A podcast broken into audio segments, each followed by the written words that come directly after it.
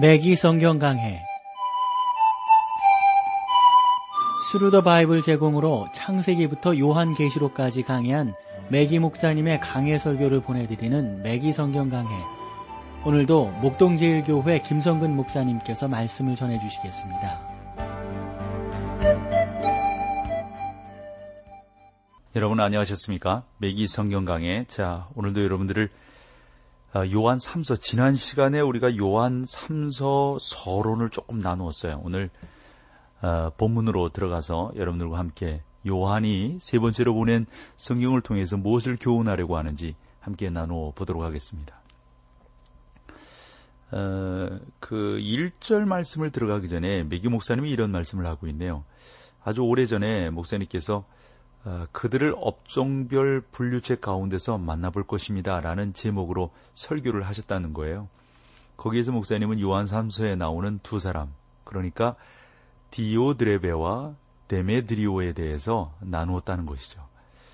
어, 바울은 그 디모데후서 4장 10절에서 이들과 함께 데마와 데메드리오에 대해서 어, 또 말한 적이 있지 않습니까? 그리고 어디에 그 골로새서 4장 예, 4장 14절에 이들과 함께 또 대마를 다루고 있습니다.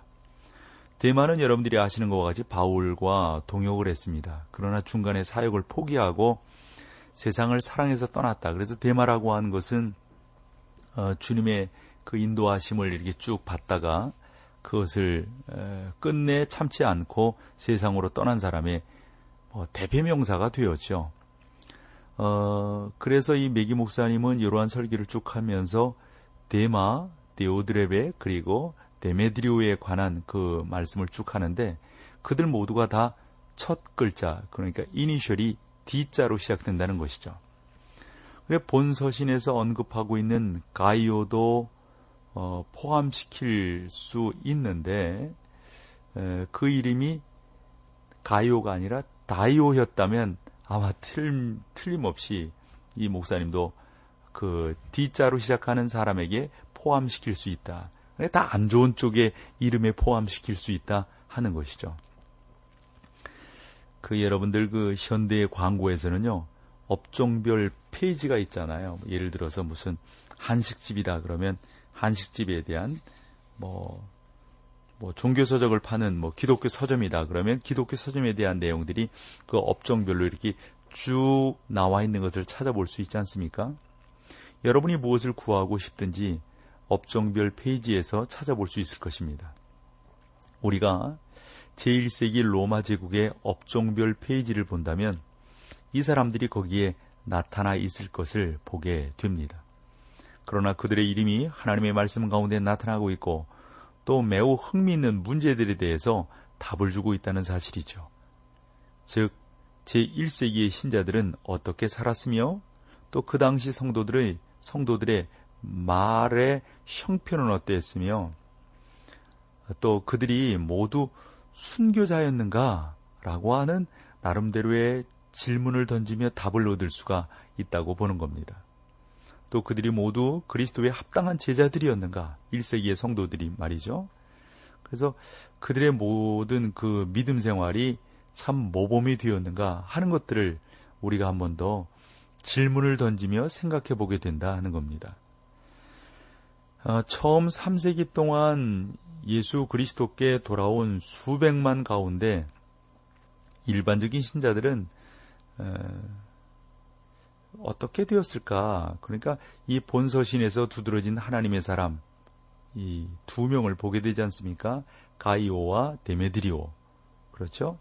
이 사람들은 참으로 믿음에 섰던 사람들입니다. 어, 우리는 또한 별로 두각을 나타내지 못했던 사람들을 찾아볼 수가 있습니다. 데메드리 어, 아, 그러니까 디오드레베죠. 디오드레베도 별로 뛰어난 사람은 아니었습니다. 자, 그래서 이런 사람들에 대해서 우리가 함께 이 요한 3서 속에서 사도 요한이 무엇을 강조하려고 하는지 짧은 한 장이지만 함께 나누어 보도록 하겠습니다. 1절을 볼까요? 아, 장로는 사랑하는 가이오 곧 나의 참으로 사랑하는 자에게 편지하노라. 요한 2서에서와 마찬가지로 장로라는 표현을 사용하고 있습니다. 그 말은 그의 나이를 가리킬 수도 있다고 봅니다. 아마도 90대였기 때문에 장로라는 표현은 초대교회의 직분을 가리키고 요한이 그 직분을 또 의미하는지도 어, 모르는 거죠. 그래서 저는 어, 나도 나는 사도다 나는 사도다 이렇게 말할 수 있었을 터인데 왜 그렇지 하지 않았을까? 그런 것도 한번 좀 생각을 해보게 된다고요. 어쨌건 다시금 1절로 가보면 가이오, 이 가이오가 누군가요? 가이오는 이 요한에게 있어서는 친구입니다. 여러분은 친구에게 어 나는 사도다 이렇게 편지하기가 좀 그렇잖아요. 나도 뭐 개인적인 그런 편지를 쓸 때는 그렇게 하지 않습니다. 뭐 우리 친구들에게 편지 쓸 때는 그 어떤 나름대로의 자기의 직분이라든가 직함이라든가 이런 거 말하지 않지 않습니까? 저도 뭐 지금도 전화를 받을 때 예, 김성근입니다. 이렇게 말을 하거든요. 누가 나한테 전화했는지 잘 모르니까요. 예, 김성근 목사입니다. 이렇게 표현할 때가 많이 없단 말이죠. 예를 들어서 요즘은 전화기가 다 그 누가 전화했는지 발신자 표시가 되잖아요. 그럼 우리 성도님들이 전화를 하셨으면 예, 저예요. 예, 김 목사입니다. 이렇게 그때는 말을 하죠. 그러나 친구가 전화를 했을 때 예, 김 목사입니다. 이렇게 하지 않죠. 어, 김성근입니다. 뭐 이렇게 한다거나 뭐 아마 여러분들도 다 그러시리라고 생각을 합니다.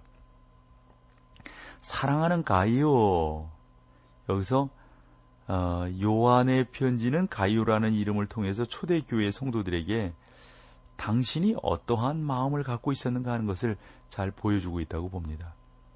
가이오는 교회 안에 사랑받는 형제였습니다. 요한은 그를 네 번이나 사랑하는 자라고 부르고 있습니다.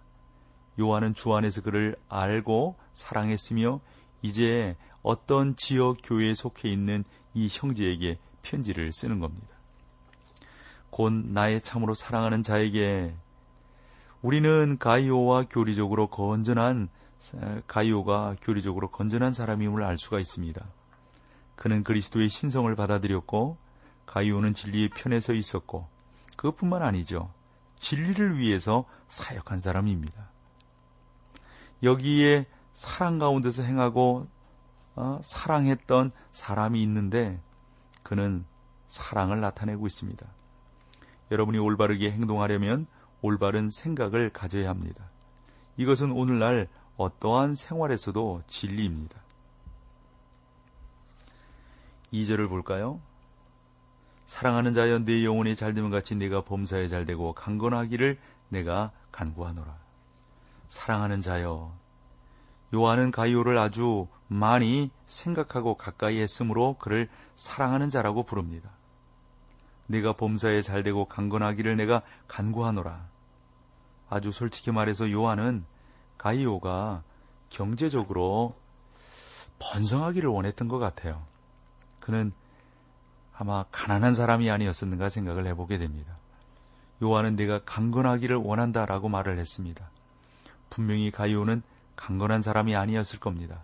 또한 보면 내 영혼이 잘됨 같이 요한은 가이오가 영적으로 성장하기를 또 원했다고 봅니다. 영적으로 병든 그리스도인들이 오늘날 얼마나 많습니까? 그들은 건강한 육체를 가지고 있지만 영적으로는 아주 약합니다. 하나님의 자녀들이 영육 간의 건강을 지키는 일은 중요합니다. 우리 중에 많은 사람들이 건강을 잃은 후에야 그 소중함을 압니다. 영적으로 강건한 것도 매우 중요한 일입니다.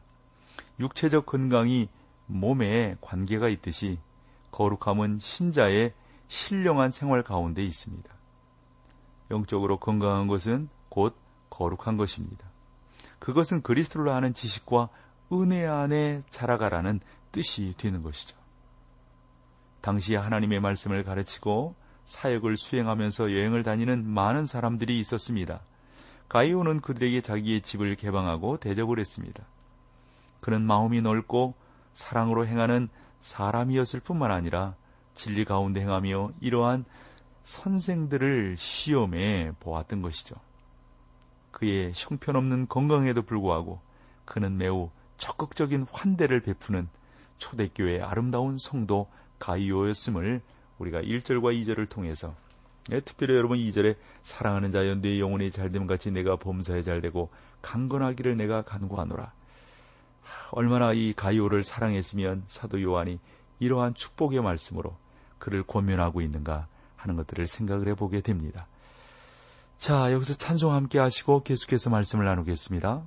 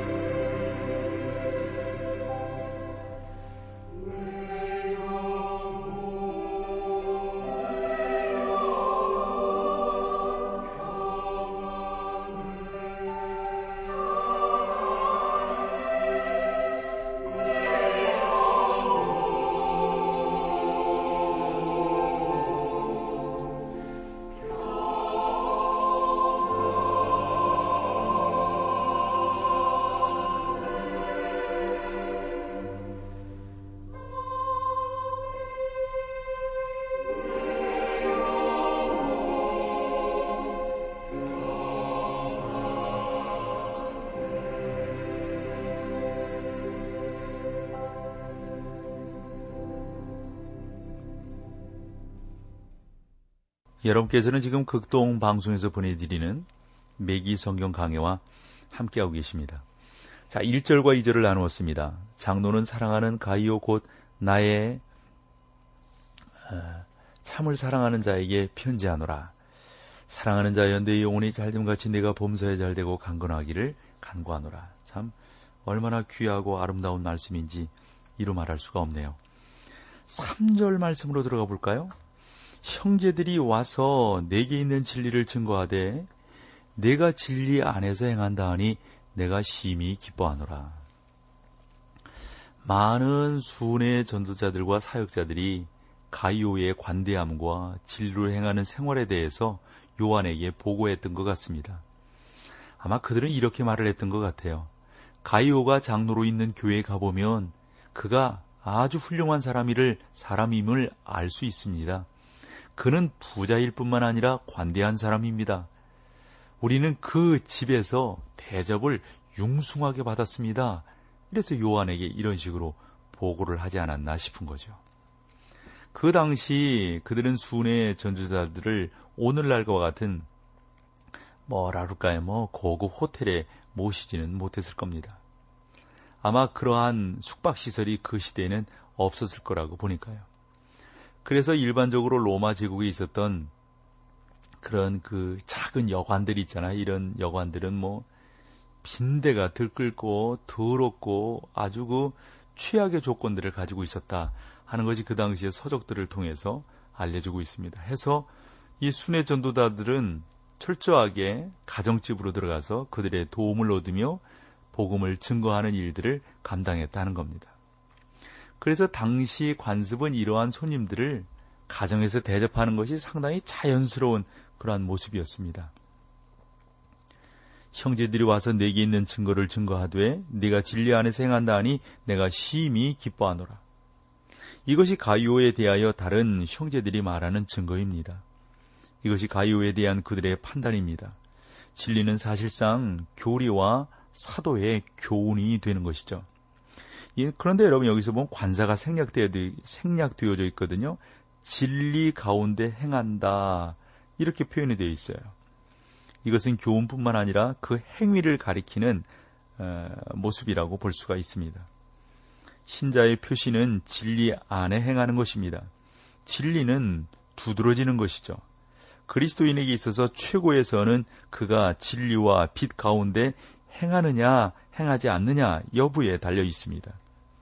중요한 것은 어떻게 행하느냐가 아니라 어디에서 행하느냐가 중요합니다.